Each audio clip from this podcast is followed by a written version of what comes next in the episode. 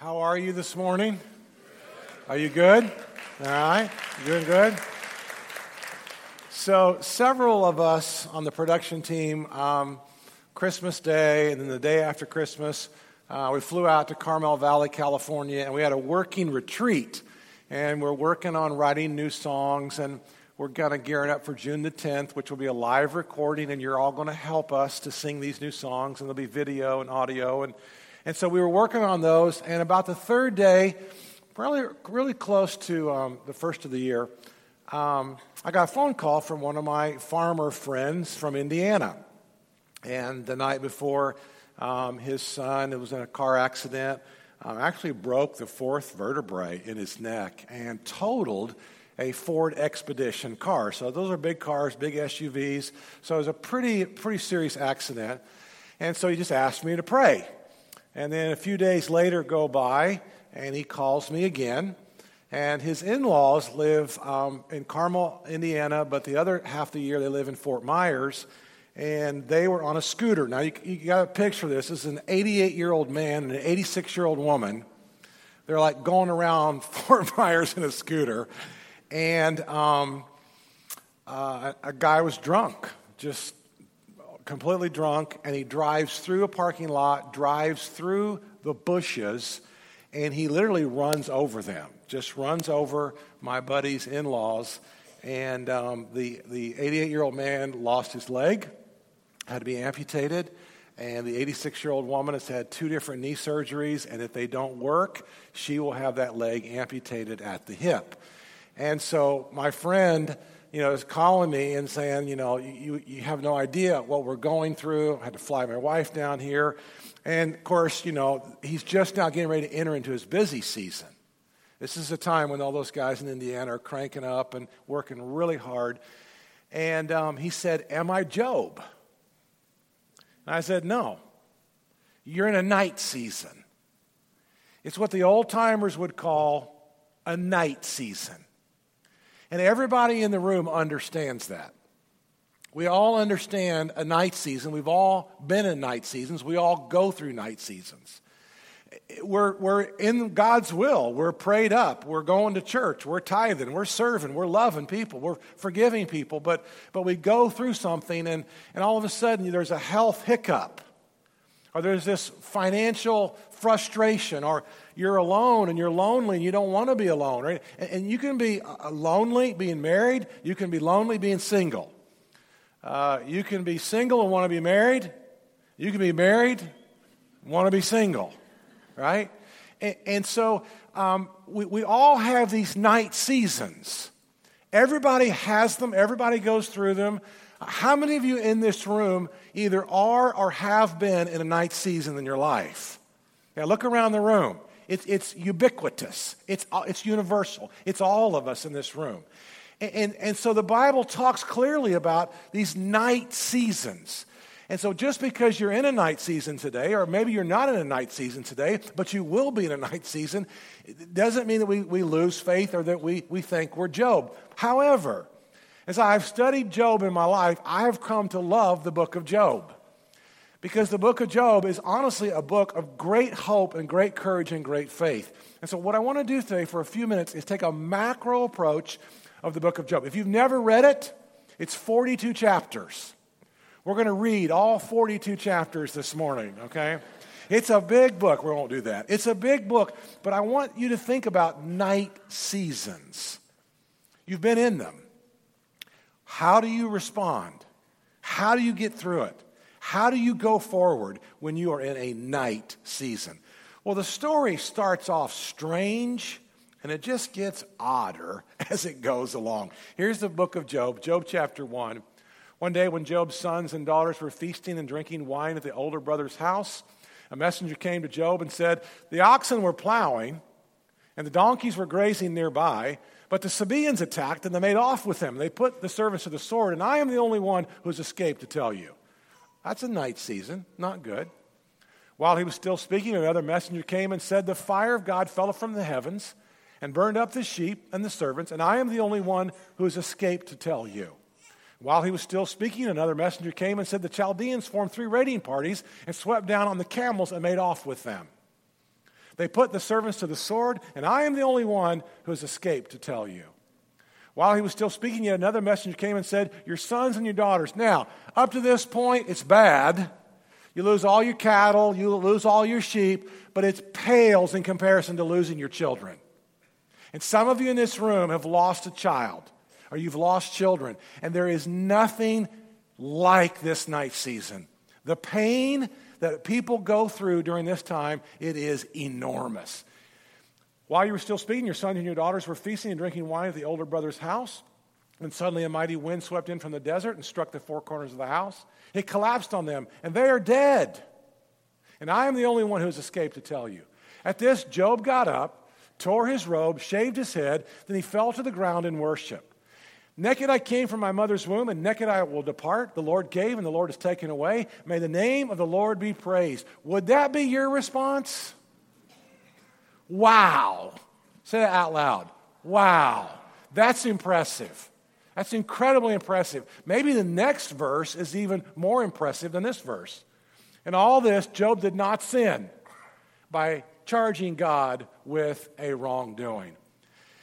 Now, the point this morning is not that you're Job and not that you're going to react exactly like Job, but number one, the point is we're all going to have night seasons. But they only last for a season. This is why suicide makes no sense. Suicide makes absolutely no sense because it only lasts for a season.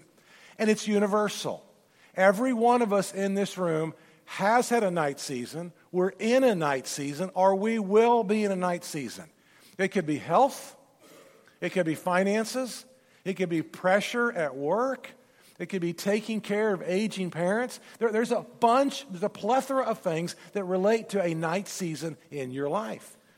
Now, the next section of Scripture really tells us what not to do when someone's in a night season.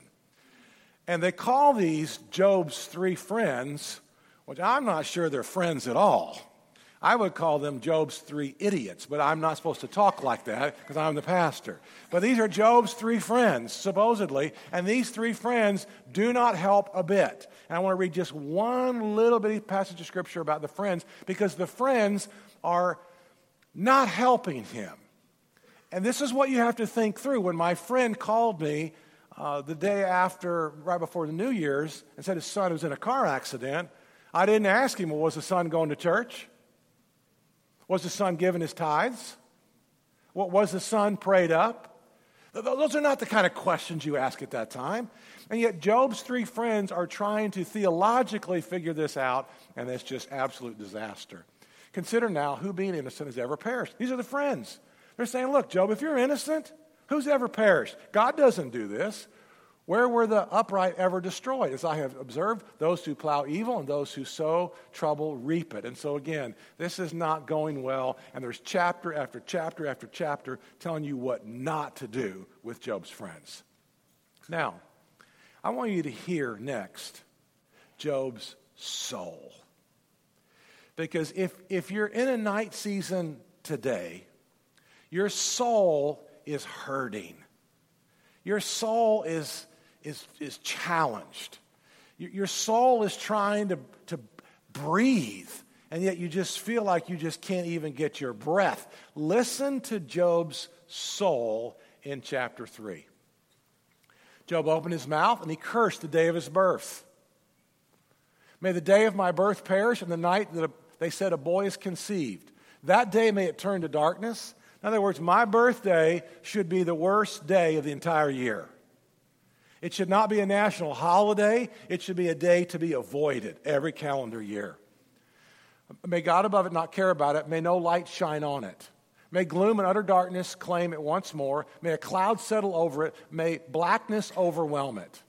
That night, may thick darkness seize it. May it not be included among the days of the year, nor be entered into any of the months.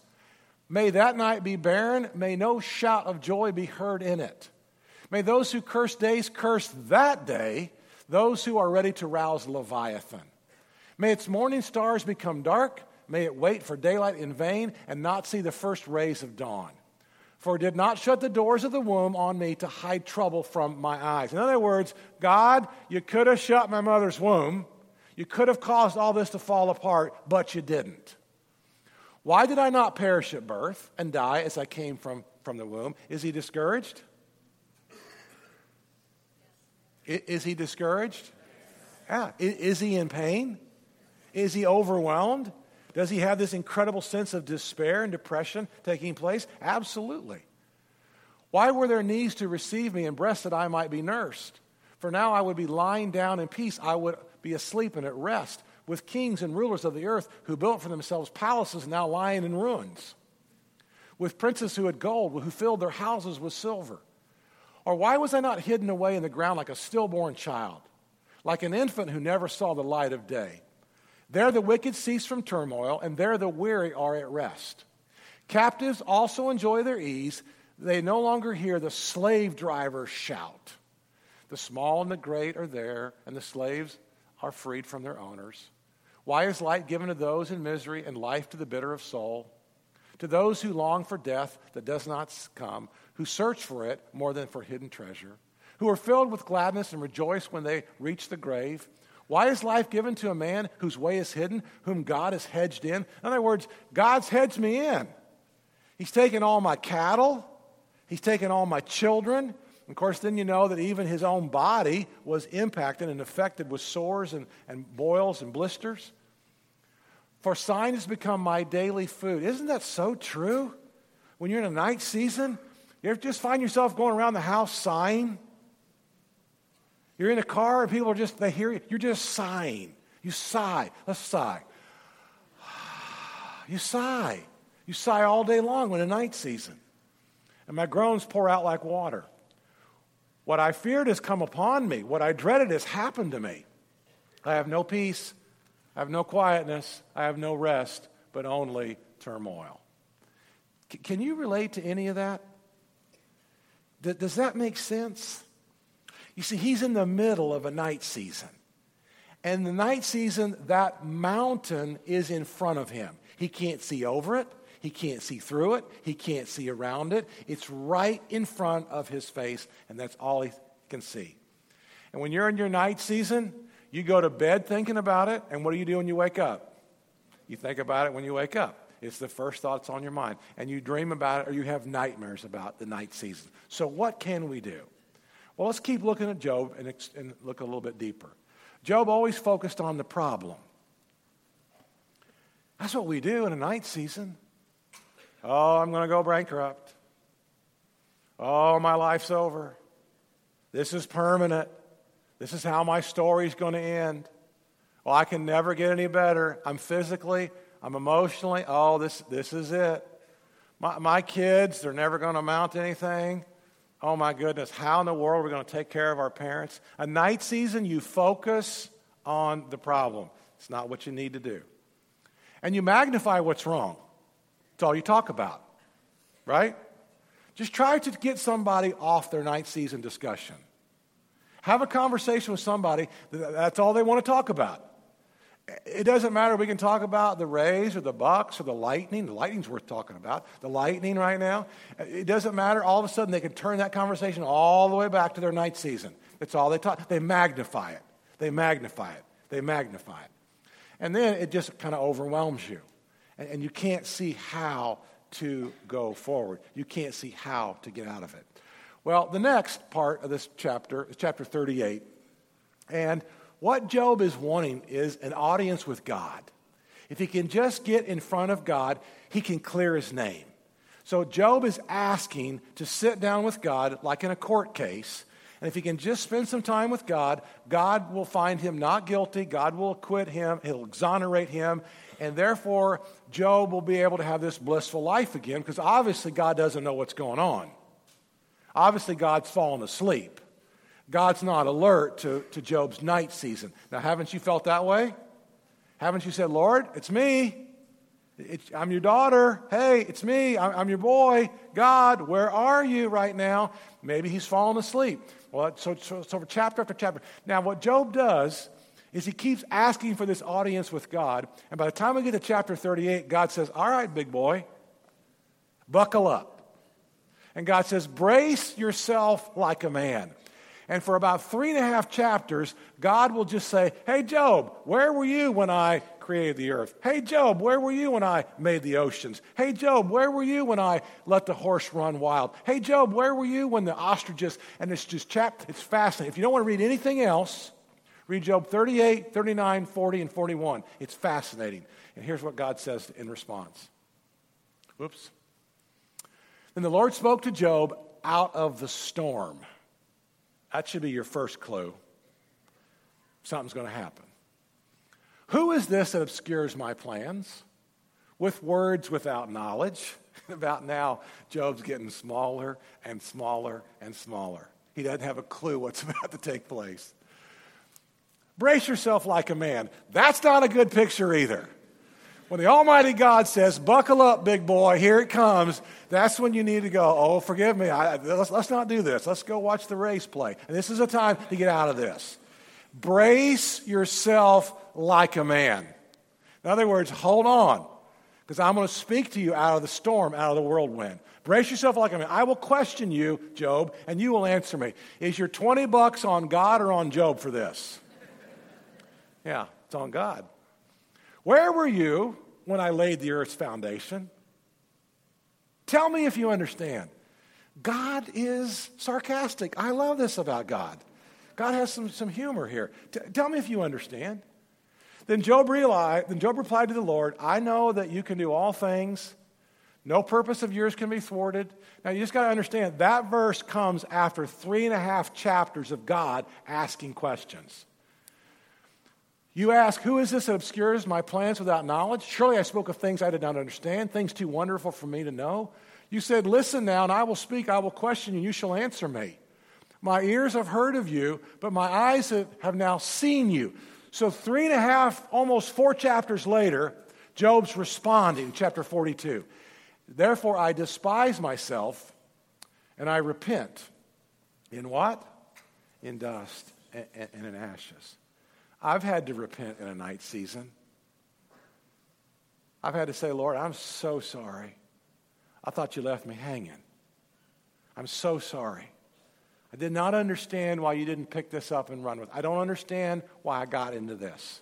And you know what? Quite frankly, we're not really sure why you're in some of your night seasons. Now, maybe it's because you sinned.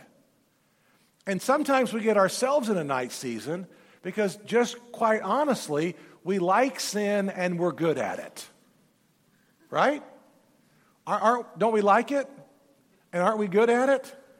So sometimes, and other times, we're in a night season because of someone else's sins. Frank and Inez Bryant were on a scooter in Fort Myers, and someone else was stone drunk, ran through the parking lot, as I told you earlier, over the bushes, and ran over them. It wasn't Frank and Inez's sins, it was the sin of a drunk driver that ran over them and nearly killed them. So maybe you're in a night season because it's for God's glory. In John chapter 9, who sinned? This man or his parents that he was born blind? And Jesus said, Neither one of them. It's about the glory of God. So maybe your night season is to bring God some amazing glory. Maybe it's about your character. Maybe there's a lesson for you to learn. And God is simply trying to teach you a lesson and pass that test the first time. Because if you don't, you'll take it over and over and over again if he's trying to teach you a certain lesson, trying to teach you something. So, so why are you in your night season? I don't know. I just know they happen. We live in a fallen world. We live in a world of evil. We live in a world that's filled with cancer. We live in a world that's filled with chemical weapons. We, we live in a world that's, that's very corrupt and evil. And you're in a night season? Or you're going to be in a night season, or you will be in a night season, and we'll have these. How do we respond? Well, let's keep looking. Here's what I want you to get today. If you get nothing else out of this sermon, I want you to understand that there was life after the night season. People miss this. People don't name their kid Job, and all they think, really think about are those two years that Job had these difficulties. So Job's 68 years old. He's got this incredible life. He's a big time farmer. He's got 10 kids. He's doing really, really well. Things were great for Job the first 68 years of his life. About two years now, he goes through sheer hell, Pro- approximately two years of just pure misery. After that, he lives 140 years. Are you going to live after your night season? If your, is your night season going to define you? Is your night season going to just describe you? Is your night season going to be, well, that's just how my story ends? I'll never be happy. Life's over. It's permanent. I missed this for years. The fact that the night season lasted a little while, but the rest of Job's life, Job lives another 140 years. How are you living between your night seasons? Are you serving? Are you growing? Are you all in? Are you playing this game? Are you just trying to avoid a night season? How do you live after it? Does it define you? It's not how your story is supposed to end. You're supposed to learn from it. You're supposed to grow from it. You're supposed to change from it. You're supposed to get stronger and stronger, not weaker and weaker and weaker. Again, it's why suicide makes absolutely no sense. Because after his night season, he had 140 years. Amazing. Amazing. Job chapter 42 says this The Lord blessed the latter part of Job's life more than the former part. We know he had a great life at age, up to age 68. We know he had about approximately, don't hold me to this, but approximately two years of sheer misery. But did you know that he lived another 140 years after his night season? Did you know that? I, think it's kind of interesting that we never name our kids Job. We always talk about Job, and but we focus on the two years. I think Job's a great name, by the way. He's an awesome character. He's an amazing character. The Lord blessed the latter part of Job's life more than the former part. Now, that's verse 12. Verse 10 says that God gave him a double blessing. He, he twice blessed Job's life the, the last 140 years. He had 14,000 sheep, 6,000 camels, 1,000 yoke of oxen, and 1,000 donkeys. He also had seven sons and three daughters. Now, this is kind of funny to me. God double blessed everything but the number of his children. God was merciful. God was merciful. Uh, seven and three. The first daughter he named Jemima, the second name Keziah, and the third Keren-Happuch. Nowhere in all the land were there found women as beautiful as Job's daughters, and their father granted them an inheritance along with the brothers. After this, Job lived a hundred, how many? What's it say? A hundred and forty years. Some of you have had a night season and it has stopped your life. A grinding halt. The emergency brake has been pulled. God's just saying, like, what did you learn? I'm trying to make you. I'm trying to shape you. I'm trying to transform you. Do not let your story end with your night season. You have so much to live for and so much to do. I want to go back to this again, verse 12. The Lord blessed the latter part of Job's life more than the former part. The Lord blessed the latter part of Job's life more than the former part.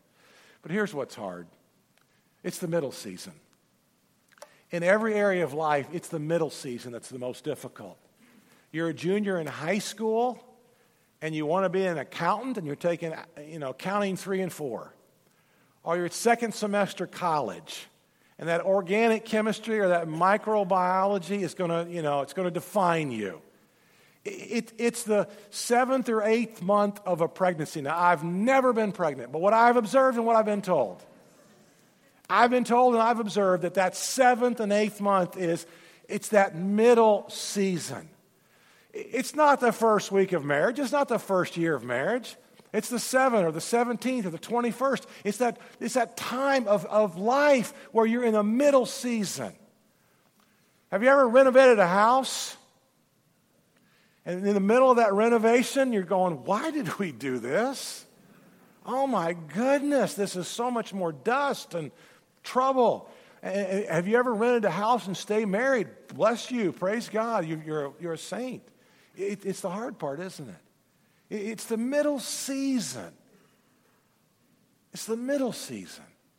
It's the middle season of a night season that you've got to just have friends church and scripture and people and friends to be able to endure. The, the middle season, it is the most tumultuous and difficult. So, what do we do? Well, let me give you five suggestions. These are all in your app.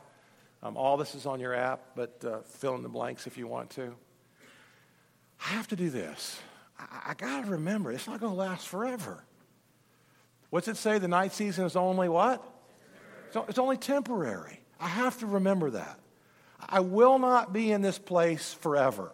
I will not feel this way forever. I will not be this despair, place of despair forever. It's, it's temporary. The night season is temporary. Now, you know that because you've already been in three or four night seasons, right? Some of you. You, you know it's temporary because you've gotten through other night seasons. Number two, I have to realize that God determines my destiny. My, my marriage ending doesn't determine my destiny. My, my business failing or fluttering, it doesn't, it doesn't determine my destiny. I didn't pass organic chemistry or I didn't make calculus. It doesn't determine your destiny. God always determines your destiny. And with God in your life, it means breakthroughs are coming. It means joy is coming in the morning. It means God has a plan for your life. It, doesn't, it means that work situation won't always be as difficult as this. Promotions are coming. God will always determine your destiny. Man or women, men and women do not determine it. God determines your destiny. I got to remember that. I have to remember all things work together for good to those who love the Lord and are called according to his purposes. All things, all things, all things. His faithfulness in the past gives me hope and future for the present. And I have to magnify God's greatness and faithfulness. This is what King David did. When you read through the Psalms, you realize that David was constantly bombarded with enemies. David had challenge after challenge, sometimes within his household, many times outside of his household. But what did David do? David praised the Lord. In your night season, can you get on your knees and say, I don't know where this is going, I don't know how long this is going to be, but I will give you glory and I will give you honor and I will sing to you. Zephaniah 3:17 says, God sings over you. I think he sings a little bit louder in the night seasons. And so I magnify and I praise the greatness of my God. And I learn to speak life and hope. Now, this is a game changer. Because in my night seasons before, I have not spoken life and hope. I've spoken everything but life and hope. Are you with me on this? Or am I the only unspiritual one in the room? that could be too. That could be true as well.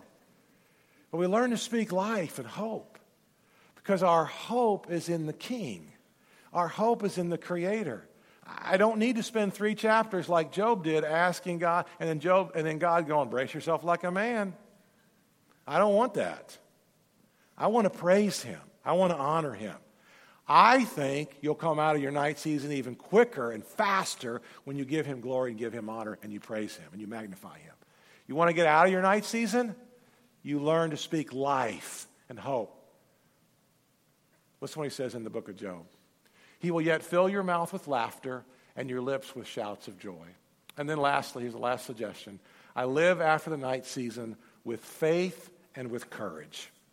I live after the night season. My friends, you're not going to have 140 years after your night season. Job lived to be 210 years old. So, after your night season, are you going to live? Are you going to serve? Are you going to grow? Are you going to pray? Are you going to honor? Are you going to give? Are, are, you going to figure out how to take your night season and help other people who, who are in the same situation you're in? That's what life's all about. Life is about you now taking what you've learned and your experiences and you making a difference in somebody else's life. God did not save you to sit in a pew and stew. God saved you so you would do something and be something with it. God has given you another chance, another opportunity after your night season. So you use it for His glory. Will you have a life season after your night season? Well, the secret to that is always with your encounter with God.